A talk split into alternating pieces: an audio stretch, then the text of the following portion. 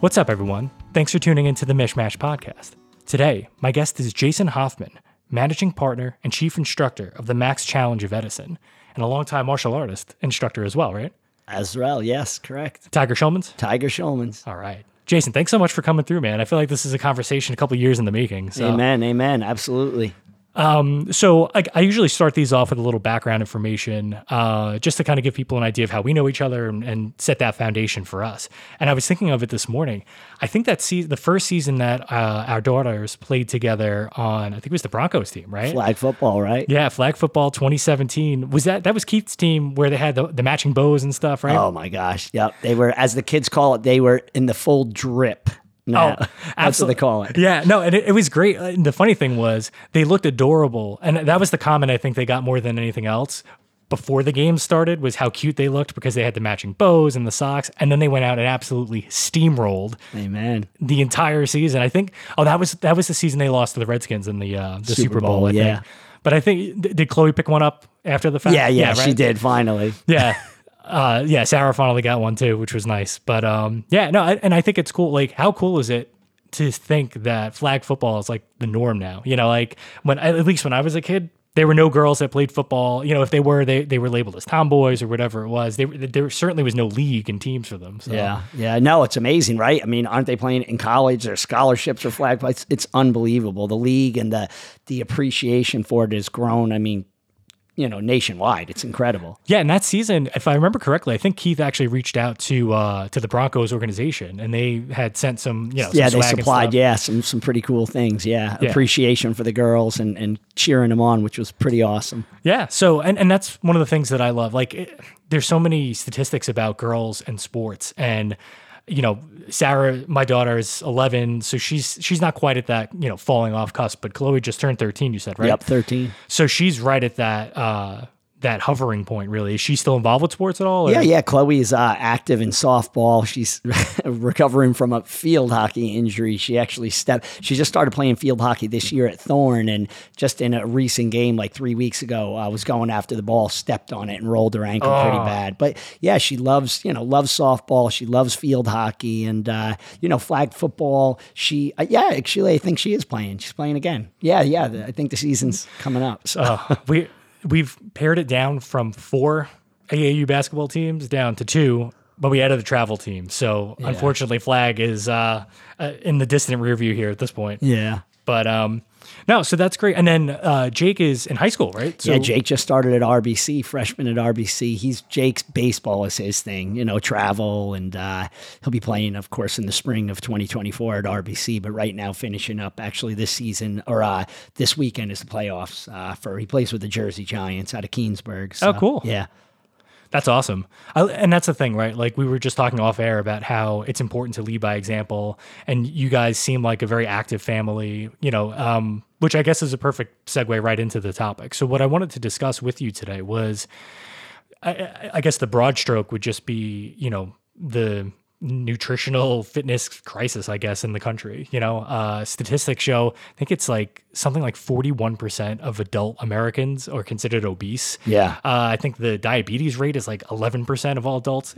It's scary when you start looking at the numbers and factor in that we have almost 350 million people. That's an unbelievable number ratio of people. It is. It's staggering. It's, and I'll tell you this, you know, our country doesn't make it easy. You know, let's say it's really easy to find processed food full of sugars, chemicals, additives, and you know, it's and if people don't take the time, look, I've always said information's always been out there, never more than now. We have Google's here. I mean, we have every device known to humankind that we could just in a moment find out label information or just information about a product or an ingredient in a product. But somebody's got to take the time and they have to care enough to do it.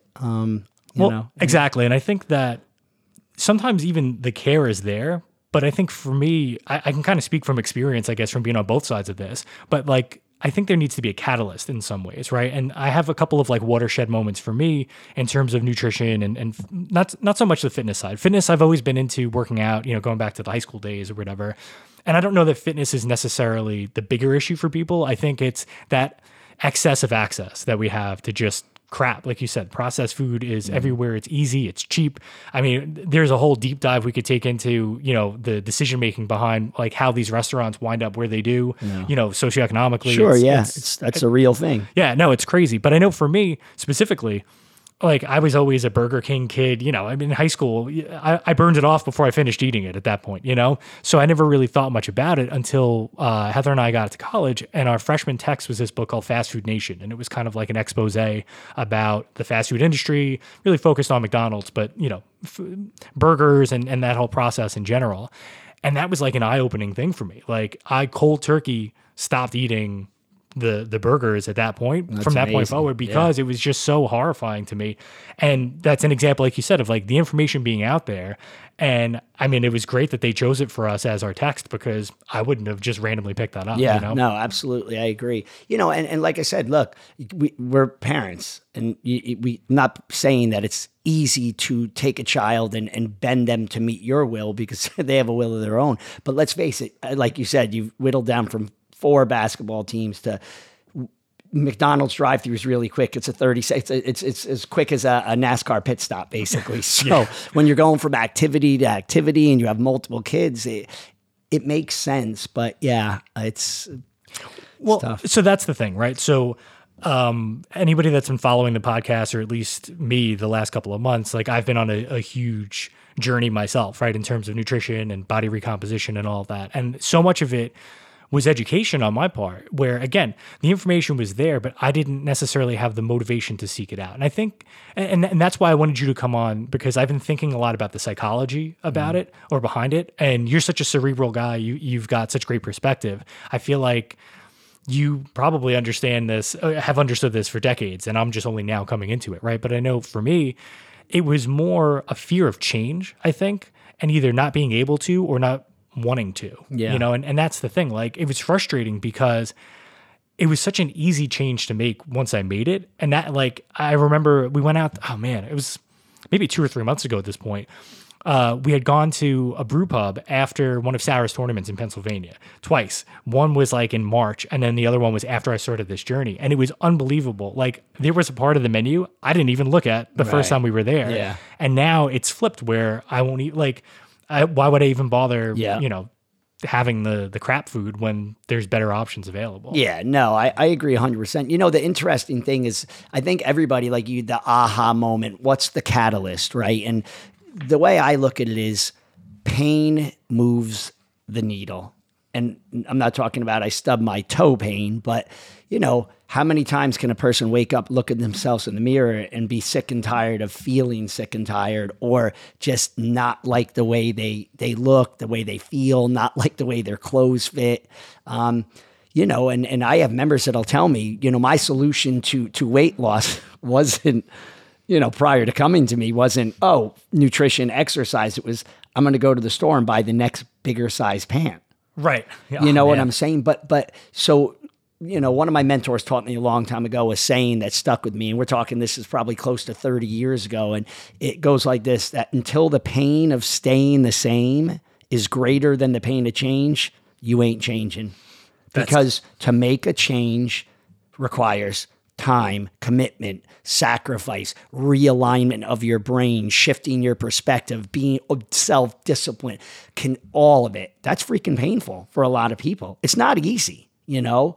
But it's also not easy to feel like garbage and not be happy with your self-image, because as we were talking before, you know, off interview, was parents lead by example, you know, either kids lead parents or parents lead kids. I mean, that's really what it comes down to. So if you're feeling that way, you know, subconsciously, what does a child pick up from you? If you don't have energy because you're lethargic, because you're not fueling your body the right way, or exercising, how much can you really give to your kids? You know, that reminds me of, and you'll probably heard this analogy before.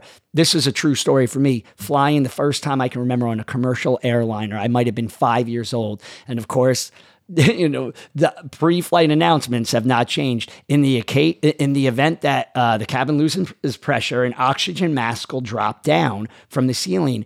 If you are traveling with small children, I'll never forget this, Matt. If you're, I'm sitting next to my mother and I'm listening. If you're traveling with small children, I'm like, I'm a small child. Put the mask on yourself first, then your child. And at 5 years old, my immediate thought was, how dare him? What do you mean? Right. It's about me. In hindsight, growing up, you know, well, if you don't put it on yourself first as the parent and you pass out and you're incapacitated, you ain't helping your child. And I think that is such a great analogy, metaphor for, you know, for this adulthood decision-making navigation process of how can I integrate fitness, wellness, nutrition into my life, which would then become a trickle-down effect for my kids. Yeah. Yeah, that's a great analogy. I never thought of it that way, but it's so true where I guess it's one of those like actions speak louder than words too, right? Where that's something that I've tried to be cognizant of since when Tim was an infant. You know, like if I say something, I got to make sure I follow through with the behavior. And if I do something, I can't say something that's, you know, counter to that, because that causes mixed messages. And then you leave it up to the kids to try to figure out what, you know, like what you should actually be doing. Yeah.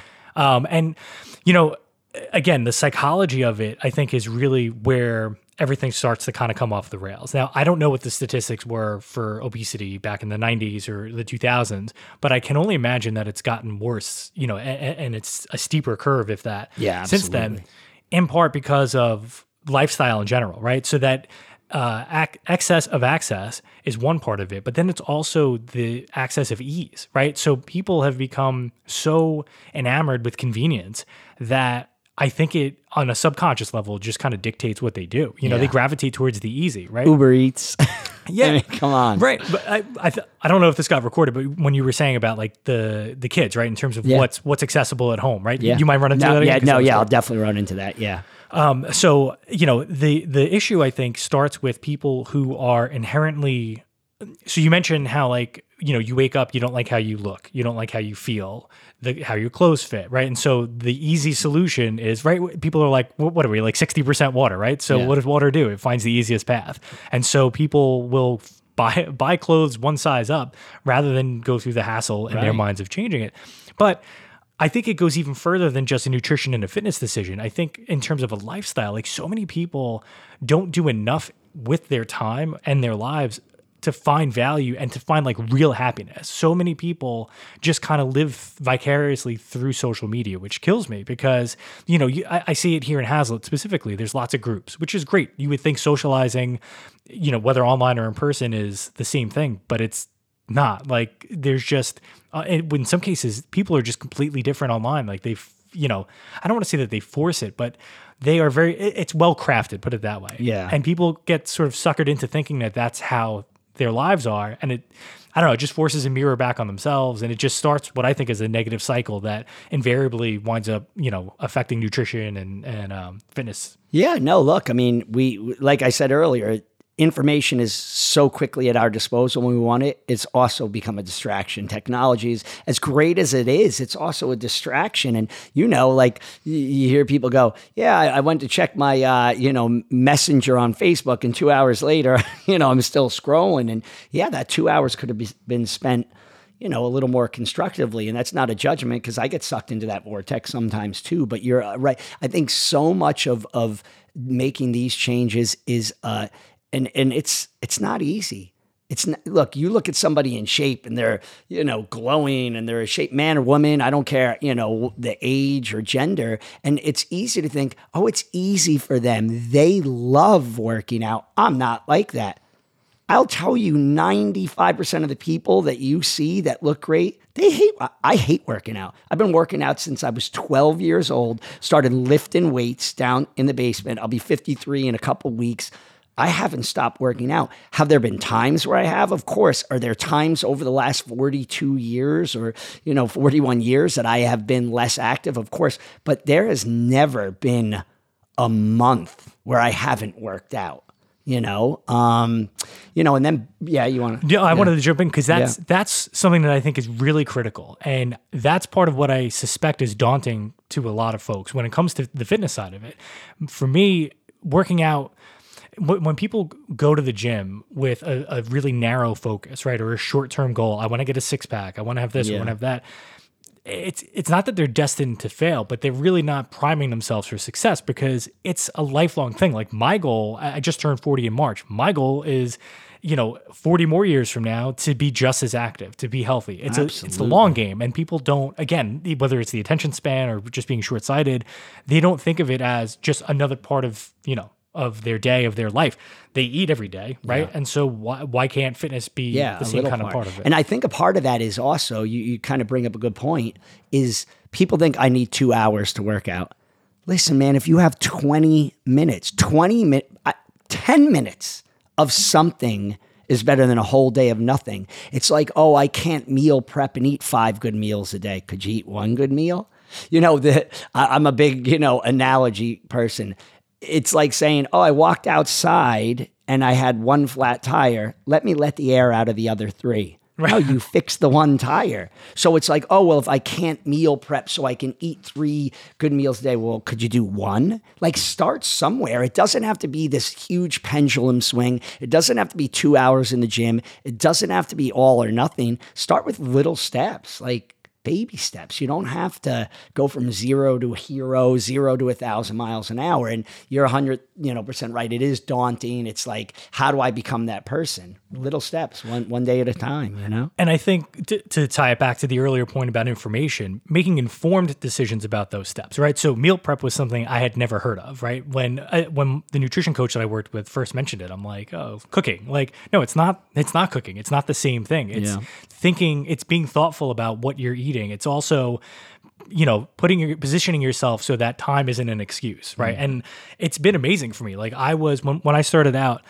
I guess probably since I got off baby food was a cereal for breakfast everyday guy. And there's nothing inherently wrong with cereal, right. But once I started to look more critically at the nutritional aspect of it in terms of what I was doing, now, at first I was like, oh God, like this is going to be so hard having to make this stuff every day. Once I started meal prepping, on Sunday, I have my breakfast set for the week. Like it's done. And I enjoy cooking. I bring the kids into the kitchen.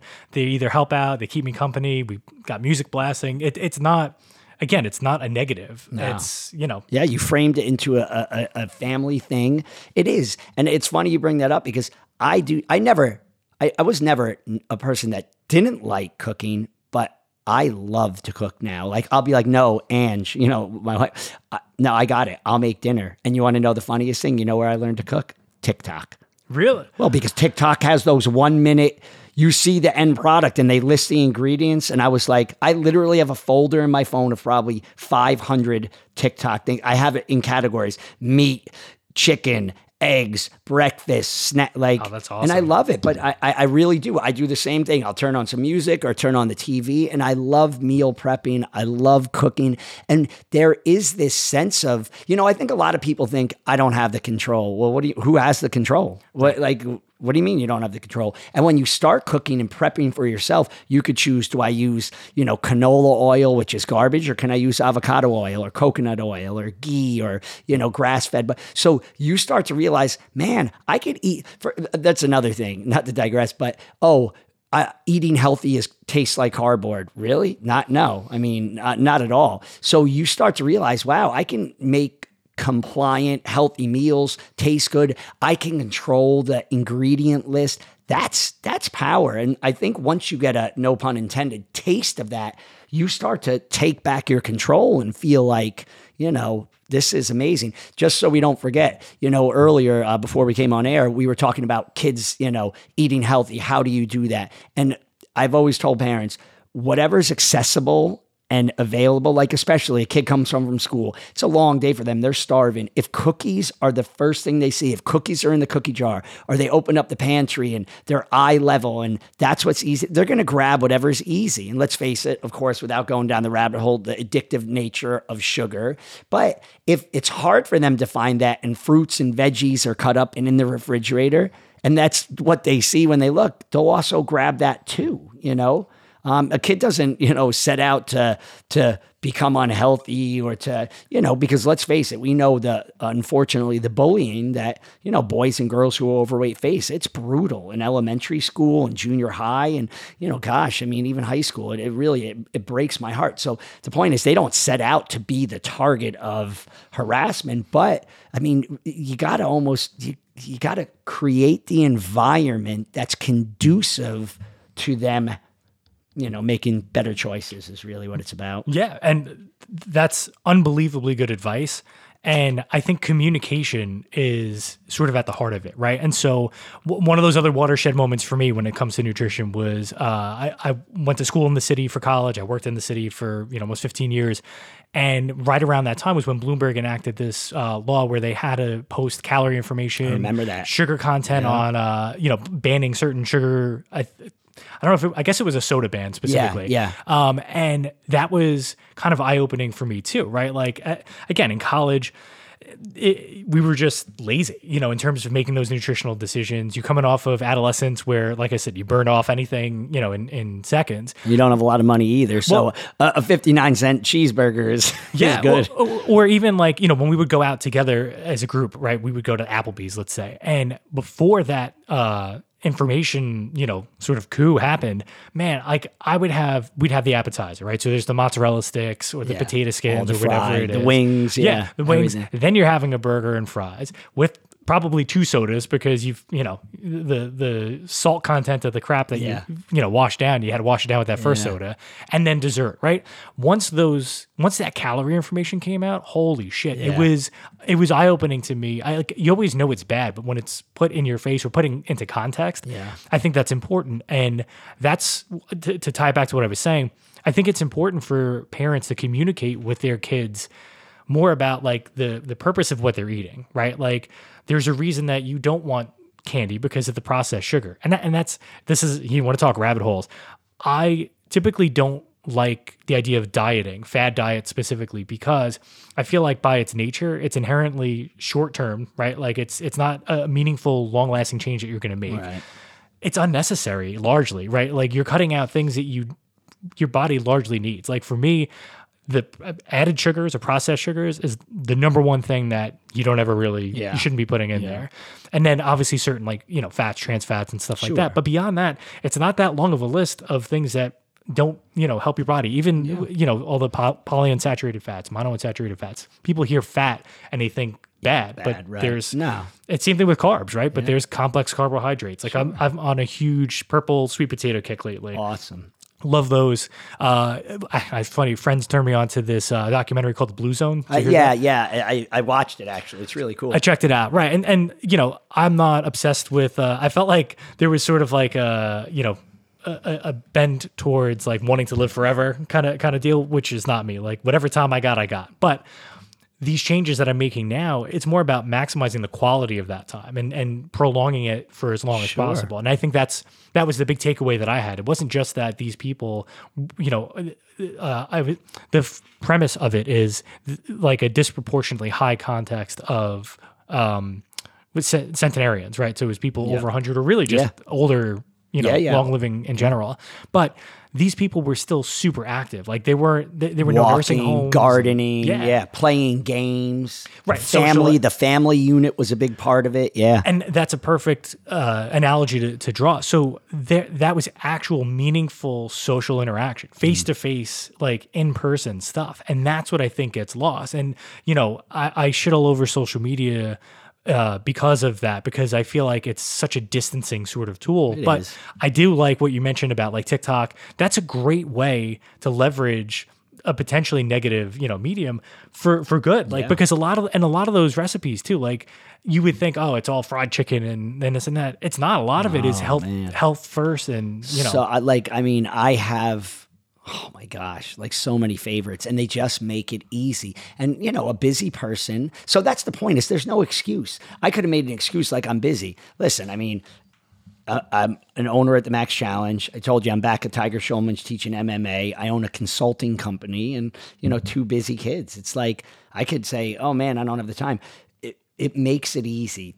and I'm not suggesting TikTok is the only thing that makes it easy, but it made it easy for me. It made it appealing. And I remember the moment I saved the first, video recipe and made it. I'm like, this is it. Yeah. It wasn't that I wasn't eating healthy before then. I was, but mainly Angie was preparing the food, or if I had to go out for it, I would shop and pick the right healthy foods or whatever it was. But yeah, now I'm so motivated. Like in the beginning of the week, we'll talk about our schedules. Angie, what's your schedule? Okay. So I have to make sure dinner is ready for the kids on Monday, Tuesday, and Wednesday. You got Thursday. So it's like planning, it's having a plan, like the old adage, right? If you fail to plan, plan to fail. It's right. Like, yeah, so you got to plan. But again, that lends itself back to I'm in control. And once you realize that you are in control and you can do it, the sky's the limit. Yeah, and I can't stand excuse making just in general. And there's a laundry list of them. I'm too busy. Like you said, I can't's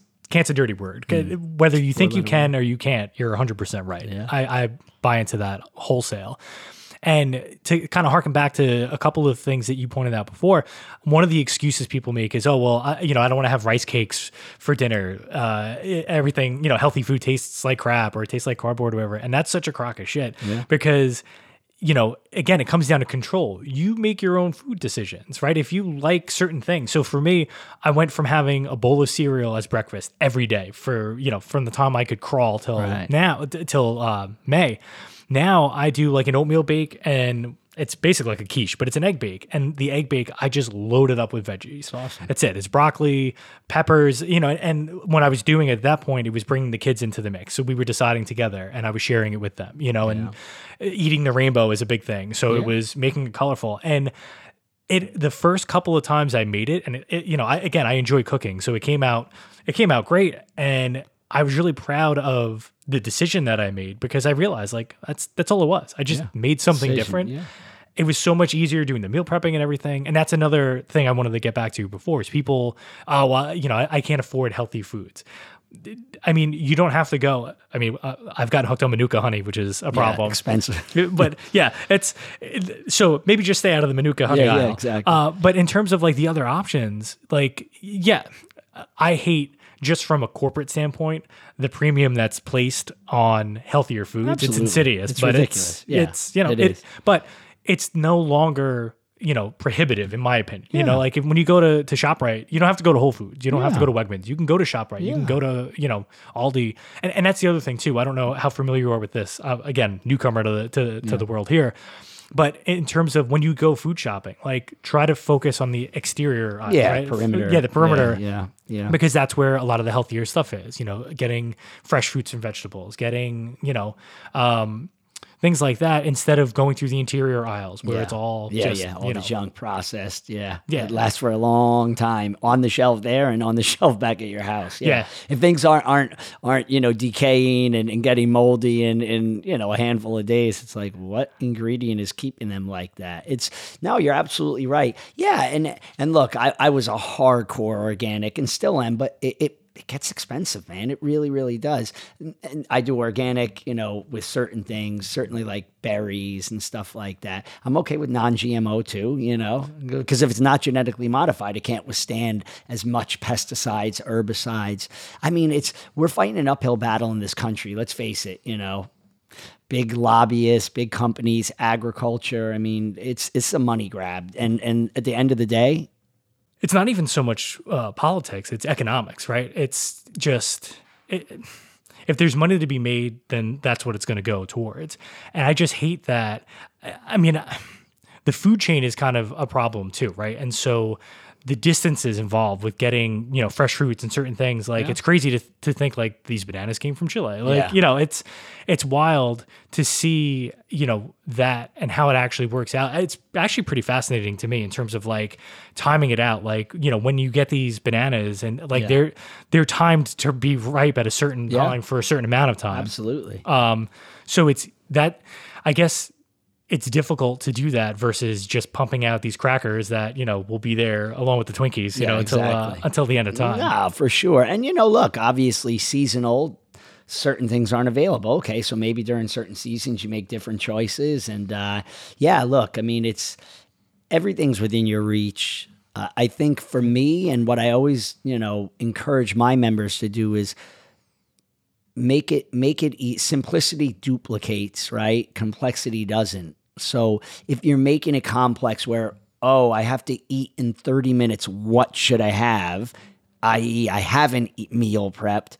Oh man, but then I got to be on a work call in 45 minutes, I'll just grab the easiest thing. So you just, I think that coming up with a plan, making the solution easier will lend itself to you doing it more frequently. And when you do it frequently, it's like that vicious cycle.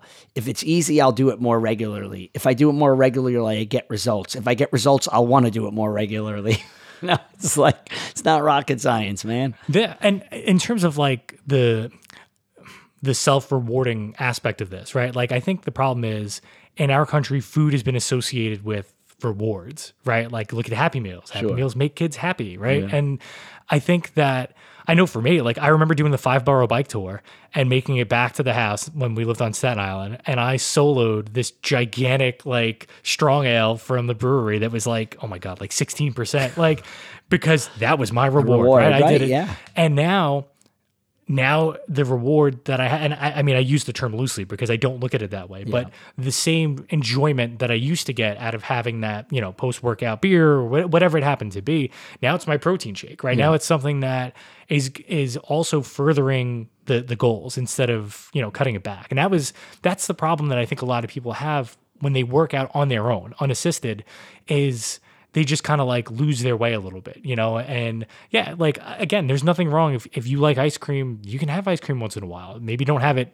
every day. Yeah, absolutely. So, It's just this misnomer of like, I can't have this anymore. No, it's just about common sense. Like you said, simplifying, and, I'm an 80-20 guy. 80% of the time I am on point. 20% of the time I could care less. And the irony is my 20% is better than 99% of the population. You know what I'm saying? Absolutely. So it's like, I had this conversation the other day with one of my members. Oh God, I went on vacation for 2 weeks. It killed me. I gained so much weight. And I laughed. I said, you think it's the 2 weeks a year that you go away on vacation that hurts you? It's the other 50. Right. What do you do in the other? Because I'll tell you what. When I go on vacation, I eat everything I look at and I drink everything I can get my hands on. And I'll come back not a pound heavier. Sometimes I come back later. It's like, because it's just not the 2 weeks a year. Can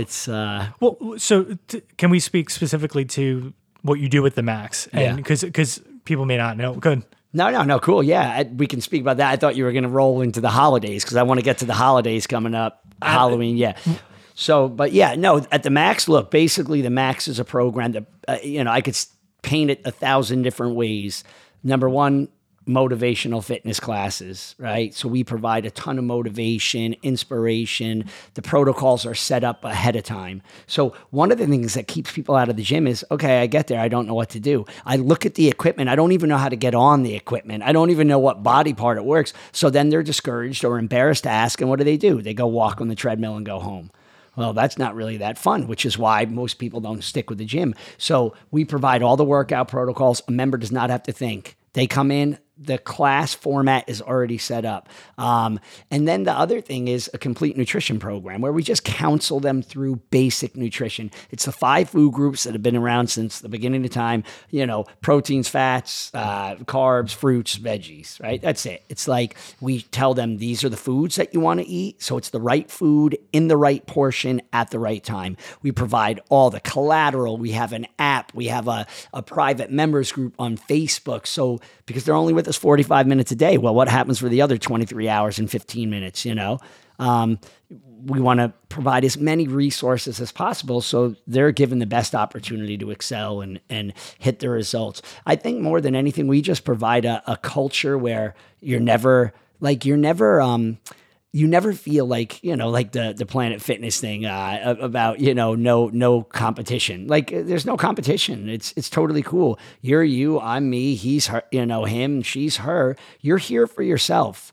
And I'm going to love you no matter what. I'm going to give you the workout. I'm going to give you the nutritional support, and we're going to make it fun. So that's really what the Max is. It's just helping people live longer, healthier, happier, more fulfilled lives, pretty much. That's through fitness and nutrition. Right. No, but I love the pairing of it, right? And that's the problem too, is you have some folks who kill it at the gym, but then just completely undo everything that they're doing by the eating side. I guess it's not quite as, as common for it to be the inverse, people eating really well and then not exercising. Right. But still, the point is they go hand in hand. And I think on paper, it sounds like, you're set up for success in a way that you wouldn't be just joining a gym and even getting a consultation here or there. Or whatever, it's really what it is. I mean, there's been, I know you're into data and studies and stuff like that. And, there have been so many studies that cite a person, and I'm not just talking about in fitness, in anything, when you're in a group of men and women who have a common goal and you're working together collectively, although, you might be there for, slightly different reasons than I have to do it on my own. I'll tell you, most of the people that show up, probably like me, they don't show up because they love working out. They show up because they love seeing their friends in class. They love the social aspect of it. They love the support from a coach and trainer. We play music, so it's a fun environment. It's really like a show. I mean, that is what it is. When you come to one of my classes and most of the Max Challenge classes, we're performance artists. It is a freaking show. It's not, hey, get down, do push-ups. Hey, stand up, do squats. It's humor. You know every member's name. I know their dog's name, their kid's name. I know the color of their freaking carpet in their house. Really intimate. Nothing wrong with F45. It's an incredible program. Tech, I love technology. Orange Theory, awesome. We have none of that. We are high touch, low tech. Those places are high tech, no touch. Right. They don't give a shit if you show up or not. If you're my member, 2-3 days goes by, I don't see you, you're getting a call, an email, or a text. Where are you? What's going on? So we hold people highly accountable, and our retention rate is astronomical. I was telling you, so November 12th, so just here in a couple of weeks, it'll be our 11-year anniversary. So think about this. We are a 10-week transformation challenge. Member comes in, they sign up for 10 weeks. I would say probably 15 to 20% of my members have been there since day one. Wow. 11 years ago. So that means they came 11 years ago to sign up for a 10-week challenge, and they're still there. I have members that have been there for 10 years, 9 years, 8 years, 7 years, all the way down. And that's the difference in a program like this. When you provide the right, like I said at home, hey, moms, dads, provide the environment that's conducive to getting the results, conducive to supporting your child in wanting to continue this behavior and it becoming a normal thing. Like you said before, it's just become a thing for me, eating right, exercising. That's what I try to do, is we provide an environment where it's normal to come and work out 3, 4, 5 days a week. That's the norm, So yeah, it's pretty cool. Yeah. And it sounds like, again, right, going back to the psychology of it, when it doesn't feel like work, right? That's when I think people really have a higher success rate. I forget what the adage is, I'm butchering it, but in terms of choosing a job, right? If it doesn't feel like work. Right. Yeah. What is it? If you do something you love, you never work a day in your life. Exactly. Like that. Yeah. And so it sounds like the people who have come on board and have stayed understand that bigger picture. They look at it, oh, this isn't this 10-week, limited program thing that I'm doing. And listen, right? Everything's a business. There's a business model, and that I'm always interested in what the grab is, right? So you have all different kinds of workout programs and different things that have a nutritional content aspect to it. I remember doing P90X, which now feels like, oh my God, like a million years ago, right? Yeah. And what I loved about that was the fact that it felt like a little community, even though it was just, the DVDs or whatever it was. And so I know that they also offered in-person classes or whatever, but I also saw that they were pushing really hard for Shakeology or whatever it was. Yeah. And so when you start to kind of look at it a little more critically, it's okay, that's the corporate draw there, right? That's where they can give the program away for free because they'll get subscriptions and stuff. So with the Max, I'm glad you mentioned the retention portion of it, because those are the kinds of things that I like to get behind, right? Because you see, there's clearly an investment made on your part and the people on, the business side of it in the folks who are coming through, versus looking at them just as, well, if you dip after 10 weeks, someone else will take your place. It's not like that. Yeah, I feel like if someone leaves after 10 weeks, I didn't do my job. You know, look, it's not always me, but it's like I ask myself, man, did I engage that member the right way? Did I get to know them? Did I push the right buttons? Did I understand their needs? So I'll always look at it, you know, that way, because why not? Now, if somebody just says, look, I'm only going to do this for 10 weeks because then I'm great. And I have had not too many, but when it happens, I love it. I'm never offended. I've had members come because the Max Challenge is a certain niche of people. The Max Challenge will never be CrossFit. Not that there's anything wrong with it. It just can't be. It's for a very niche clientele. But I've had members come to me after X amount of years and say, you know, I'm kind of looking for the next adventure, meaning I want to level up more than what I can in a group setting. Because if I cater to them, then I lose the other 99%. Right. And I just go, my job is done. High five. Like, I'm like, you came in like a timid bird, you know, not even liking.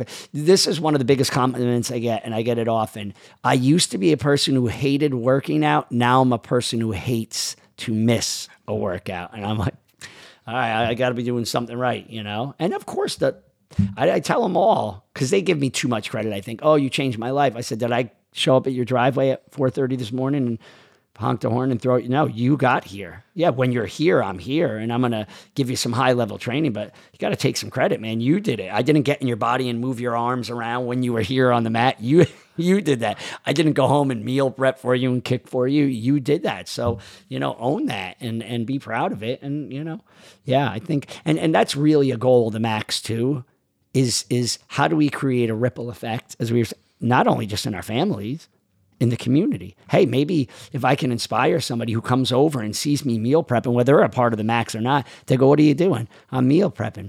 Now you have no idea what that person's going home. Hey, honey, maybe we should meal. So that's really the goal is to pay it forward as much as we can. But yeah, I love it. It's what I've done for, you know, 35, 36 years of my adult life is in this industry. And I can never really see myself anywhere outside of coaching people. And I think one of the biggest things for me in a selfish way is it keeps me accountable. If I'm going to tell you to be in shape and eat well, I'm going to be in shape and eat well. And I'll never ask you to do something that I haven't done 10,000 times more than you have, right? And that goes back to martial arts training. I'm going to show you a kick, and it's a kick I've done, you know, 500,000 times. And I want you to do it now, right? You know, not, oh, I've never done that kick, but hey, I think it'll be good if you do it. So it's, again, the leading by example. So that's something that I take, you know, pretty seriously. That is it's not about perfection. Nobody's perfect. I don't have to be perfect, but I want to talk the talk, not just walk the walk. You know what I'm saying? Or I say it the other way. I want to walk the walk, not just talk. So a lot of people out there who talk the talk and don't walk the walk in every freaking facet and industry and walk of life. But yeah, I want to walk the walk, not just talk the talk. And when you do that for long enough, people know, wow, all right, this guy's for real. So yeah, it's cool. So selfishly, it's freaking amazing for me, because if it wasn't for them, I'd probably not be eating as well, maybe drinking, partying a little more. But hey, man, my alarm rings at 3:45 every morning, Monday through Friday. A hangover at 3:45 is not a fun thing. So no, and that accountability, I think, is critical. And it's the same for me, right? So that's the change that I've noticed too, is when I was not working out, it was just something that I didn't think about. Like, I had to not think about it because it was killing me even then. Now, if I go like a day or two without doing some sort of like strenuous activity, it doesn't have to be going to the gym, right? It can be taking the dog for a 4-mile walk instead of a 20-minute one, or whatever it is. I'm accountable to myself. It's like a, you know, countdown timer. Same thing with food. Like, before, I think part of the problem nutritionally is people focus too much on the enjoyment or the perceived perception of enjoyment. They think they're enjoying this, you know, because it tastes good or whatever. Mm. Now, I still eat food that tastes good, but I look, my enjoyment comes from what is this doing for me, right? Like, knowing that you just did something great nutritionally. It tasted great. You enjoyed it. You enjoyed prepping it, and it was good for you. But, and that's the thing people don't factor in, right? Is we're machines, if you want to think of it that way, right? And you, in the same way you wouldn't put dish soap in your, you know, gas can for the car. Mm-hmm. Like, if you put crap in, you're going to have crappy results. No, it's true. And I mean, perfect segue right to the thrust of this was, this time of year specifically, October to January, I feel is brutal for a lot of people. And you know, a lot of it is self-inflicted wounds, sure. But to give people some leeway and some, you know, semblance of a pass on it, like, I think the environment that we live in, you know, we're constantly bombarded with advertising for, you know, shitty food decisions. I mean, I watch SportsCenter every morning. I can't tell you how many Papa John's commercials I've seen at 7:15 in the morning. Athletes endorsing things. It's all the Subway stuff. Yeah. Oh, forget it. You know, soda, you know, now your kid's like, oh, I love that athlete. Let me, it's tough, man. It really is. Yeah. And I think that there's just, I don't know. I feel like October to New Year's is a snowball. You talked about a ripple effect. This is, you know, the cannonball coming in that starts that rippling. And I think that it starts with Halloween. And again, I'm not trying to scapegoat any specific holidays or whatever. I'm just thinking in terms of people priming themselves for excess and making bad decisions. So it starts with Halloween where, you know, now, I mean, I remember as a kid, nobody had full size candy bars, you know, they were all fun size. You come home, you know, with one bucket and that's that. Yeah. Now pillowcases. Yeah. Now, oh my God, forget about it. It's insane. And then people are going and plowing through 10, 15, 20 pieces of candy, you know, which then sets the stage, I think, for Thanksgiving, which is obviously, that's become, you know, sort of the glutton's Super Bowl. Yeah, you want to think of it that way. And again, I'm not against eating a lot. It's more, and this is what I wanted to talk to you about, was framing your plate and maybe looking at it from a different perspective where, I'll get to that in a second. And then you have Christmas, whatever other holidays are in December. New Year's.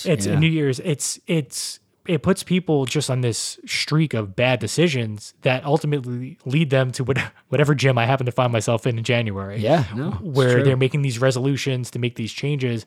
But again, it's short-sighted and short-term. They're looking at, oh, I put on 15 pounds. I want to lose 15 pounds. They're not addressing the underlying behaviors, the decision-making, all that stuff. Yeah. So throw it over to you. No, 1,000%. So I want to say the most recent statistic I heard was the average American between Halloween and New Year's gains 12 pounds. 12 pounds. Oh my God. You know, that's insane. And it's 12 pounds of fat. We're not talking 12 pounds of muscle, not just, you know. So you're talking about over just a few months, you know? So, yeah, I mean, I think that there's a couple things that are working against people. We've grown up in a society, in a culture where it's the norm. Halloween, trick or treat, Halloween candy since we were kids. Like you said, since you were a kid, you were eating cereal. Like, okay, why change now, you know? And of course, adults, you know, now we pick our kids' Halloween candy. And that Halloween candy's around for a long time, which is the problem. You know, from early on, we have the kids pick out a pile, and I'm not talking about anything big, of their favorites, and we give the rest away to the troops or to a chair or something. Get it out of the house, number one, right? And then you come to Thanksgiving. Of course, Thanksgiving is one of my favorite, if not my favorite holidays. I love Thanksgiving. And look, what's at Thanksgiving? There's a lot of good stuff. You got protein, you know, turkey, even fried turkey.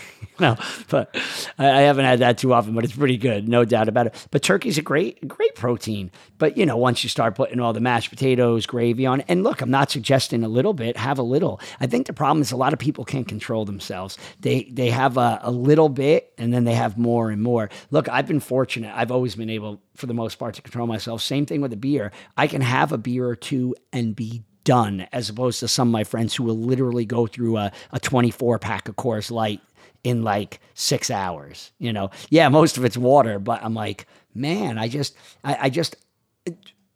you used the word earlier, end game. I know my end game, and I know what I want to feel like in the morning. I also know what I don't want to feel like. I know what I want to look like a day from now, a week from now, a month from now, a year from now. So it's like my behavior is kind of governed by keeping that top of mind. So Thanksgiving, it's just like you said, hey man, what do I do? What are my choices? Well, okay, so you can have a little bit of the, you know, perceived bad stuff, but have more of the good stuff.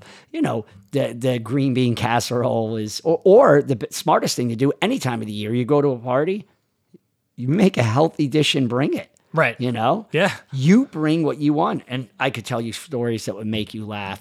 When the kids were young, started going to St. Mary's, right? That's when you start meeting their friends' parents. We would go to barbecues, and I shit you not, I would bring my own organic meat. I would bring my own organic condiments. My wife was like, oh, you're embarrassing. I'd be like, I don't care. I'm not leaving my food choices up to somebody else. You know, but here's the cool thing. You talk about a ripple effect. It started out shortly after that. All right, Jay, here's the organic stuff. They would literally be, you know, considerate and conscientious of me. And then it started going where they would shop more organic, just more healthy. And I'm like, wow, that's real. First of all, really cool. You don't have to do that. Now, the last story I'll share with you, because it was a true story, funny. Angie's sister was getting married. So my sister-in-law, I was literally prepping food to bring to the wedding. Angie was like, that shit stops here. I was like, all right, for tonight. Dude, but that's how hardcore I was, you know? Anyway, so that's a good strategy is, you know, you can bring something and guess what? If people don't eat it, at least you can fill up on something good. That way you're not really hungry to pick at the crap. You know, another strategy that you've probably heard around the holidays is just drink a lot of water before you go. Have you ever been like, man, I'm hungry? You know, dehydration and hunger feel the same. A lot of times when someone's like, God, I'm so hungry all the time. No, you're dehydrated. Drink water. I've had, you know, a glass of water and all of a sudden I'm like, I'm not hungry anymore. So, you know, they're easier said than done, but they're easy. You know, the problem is things that are easy to do are also easy not to do. Hey, oh, you that's know? A great, that's yeah. another great line. You know, hey, I could drink 16 ounces of water. That's easy. Yeah. It's also easy to forget and walk out the door and then be like, God, I'm thirsty and let me have an extra beer. So, look, there's no magic bullet is really what it comes down to. I think simple strategies is eat something healthy before you go. So you fill yourself up, drink, you know, hydrate yourself, water before you go. So you're filled up, you know, at a party, and there's a lot of them, office parties, holiday parties, you know there's going to be a lot of crap, you know, but there's usually salads, eat more of the healthy stuff, less of the bad stuff. It's just, it's self-control. And a lot of people, you hear them say, I don't have the control. And I always go back to, well, then who has it? If you don't have it, then you're really in trouble because you do have it. You just have to prove to yourself that you can do it. You know, I think the most important thing that's been said so far was you just saying that there's no magic bullet, right? Because I think that that's what people want. And in most instances, societally, there are those quick fixes. There's the one shot, you know, cure all or whatever it is. But with this, there isn't. But there's smaller, easier decisions and things that you can make that amount to, you know, not a magic bullet, but just as easy a solution. Like you said, right? Like, and it's funny, I've seen a trend, especially at the gym lately, of like these gigantic oversized water, you know, jugs. What do you call it? The jugs or whatever. Yeah. And I think it's great. I mean, it's funny, right? Because it's clearly fad directed. You can see the different brands or whatever, but at least it's something positive in that regard. And, you know, for me, one of the things that helped in terms of making better food decisions was considering how my plate was broken up, right? And again, too, plate size is a big issue. You go to these restaurants, you go to the diner. I could not believe it was a salad, but I could not believe the size of this thing. Like, I thought they were going to let me take it home and use it as like a planter. It was so huge. And so, you know, being aware of that, especially if you're going out, and I try to stay off the soapbox as much as possible. But in terms of that self-control aspect, oh, dude, that's the thing that pisses me off more than anything else, right? Like, I decided years ago, maybe 10 years ago at this point, I wasn't going to drink when I went out. Like, I'm not a social drinker. Like, if you and I go out to have beers, that's great. Wow. But if we're at somebody's party and they have Bud Light and Coors on tap, I'm not going to drink it. I don't care. Like, I personally don't feel the need. I'd rather save those calories for something else, for something good later, you know, or whatever. And so again, it comes down in the moment for you to make those decisions. And I understand that that's hard for some people, but the biggest misconception that I had when I started the body recomp and the nutritional journey was I was going to be eating, you know, lettuce leaves. Like, that was going to be my meal. Holy shit. I eat so much more now than I ever did before, having in the process of losing all this weight. It just comes down to what I'm eating. Yeah. You know? And with Thanksgiving, you can have that fried turkey, you can have stuff, but I think being more cognizant of the amounts, I think is great. Huge. Yeah. The portion control and just like, I mean, I think what happens a lot of times, because it tastes good and people are so conditioned to the certain, like you said, the colors on the plate or what they like, they'll eat so fast that they don't feel. And then they're like, oh my, if you just take your time, eat a little more slowly or portion it out, eat then wait a little while. Wait 20, 30 minutes, see how you feel. Do you really need more? Look, that food's going to be out on the table for hours. Thanksgiving usually isn't it a quick, fast food in and out. It's like you're there, so it's not going anywhere. Eat a little bit, see how you feel. Maybe then you go back for, a seconds of something. But man, it's there's no doubt about it. I think that people just have to really, I agree with you. It's like you just have to know that it's you that can make look, as easily as you can make a bad day, it takes the same amount of thought process. It's not like it takes more bandwidth or energy to make a good decision than it does to make a bad decision. Like, just you decide. I think it's always coming down to step one, the first step. I'll give you an example. So, Wim Hof, I don't know if you know who Wim Hof, he's called the Iceman. Look him up. You'll love him. But he's like, a world-renowned, he's a doctor of like breath work science. They call him the Iceman because they'll pack him in ice and literally to the neck, and he'll stay there for hours and hours and hours. His body temperature doesn't change. Typically where you would be frostbitten, it's because he knows how to breathe. It's just the science behind it is wild. So he's like this mad scientist. He's the coolest guy. His story is cool. And if you met him, he's even cooler. But I've been saying I got to start doing some type of meditation. I've been saying that for a while. And I said, all right, I'm going to do Wim Hof's breath work. And it's really simple, right? It's 30 breaths, 3 rounds of 30, what one person describes as obnoxious breaths. Do 30 breaths, and on your 30th breath, when you blow it out, hold your breath as long as you can, then inhale, hold that as long as you can, and then start your next round. It literally takes 8 minutes. I said that for like 2 months, and guess what? 2 weeks ago, I said, I'm going to go do 3 rounds. I said, I'm going to do 1 round of 30 breaths. And you know what I did? I did it. And you know what I did the next day? I did it. After a few days, I said, it sounds easy, but fucking breathing is brutal. Intense, man. It's like, wow. I said, okay, I'm going to do 2 rounds. And guess what I did? 2 rounds. The next day, I did 2 rounds. Probably skipped a day.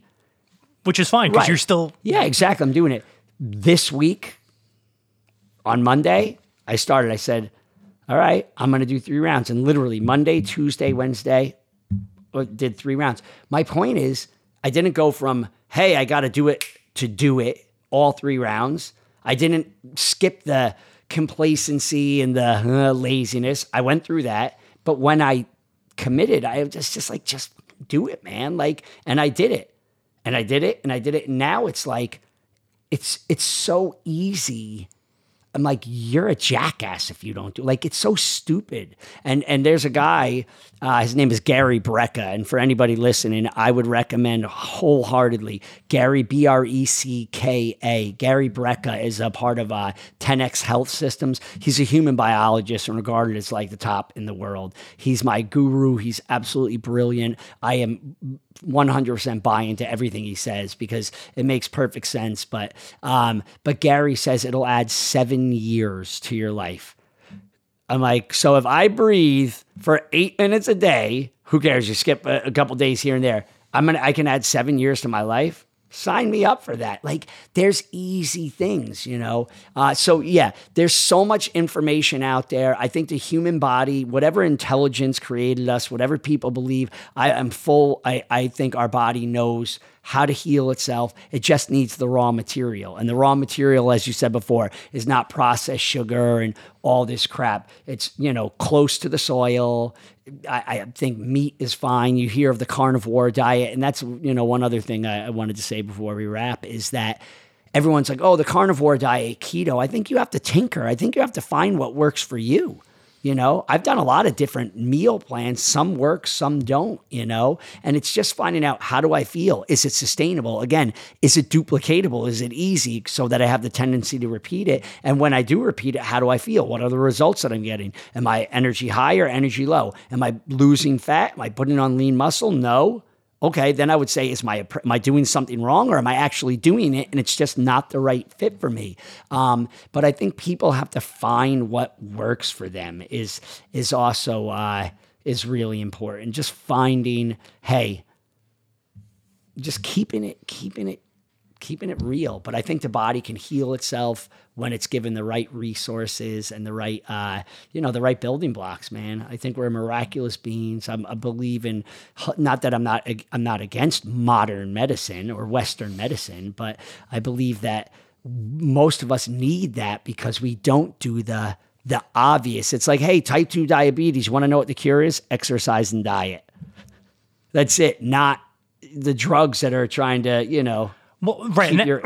Exactly. That's what I was getting at in terms of like that quick fix magic bullet thing, right? Like, I didn't know Ozempic, I think is what it's called. Yeah, Ozempic. Like, yeah.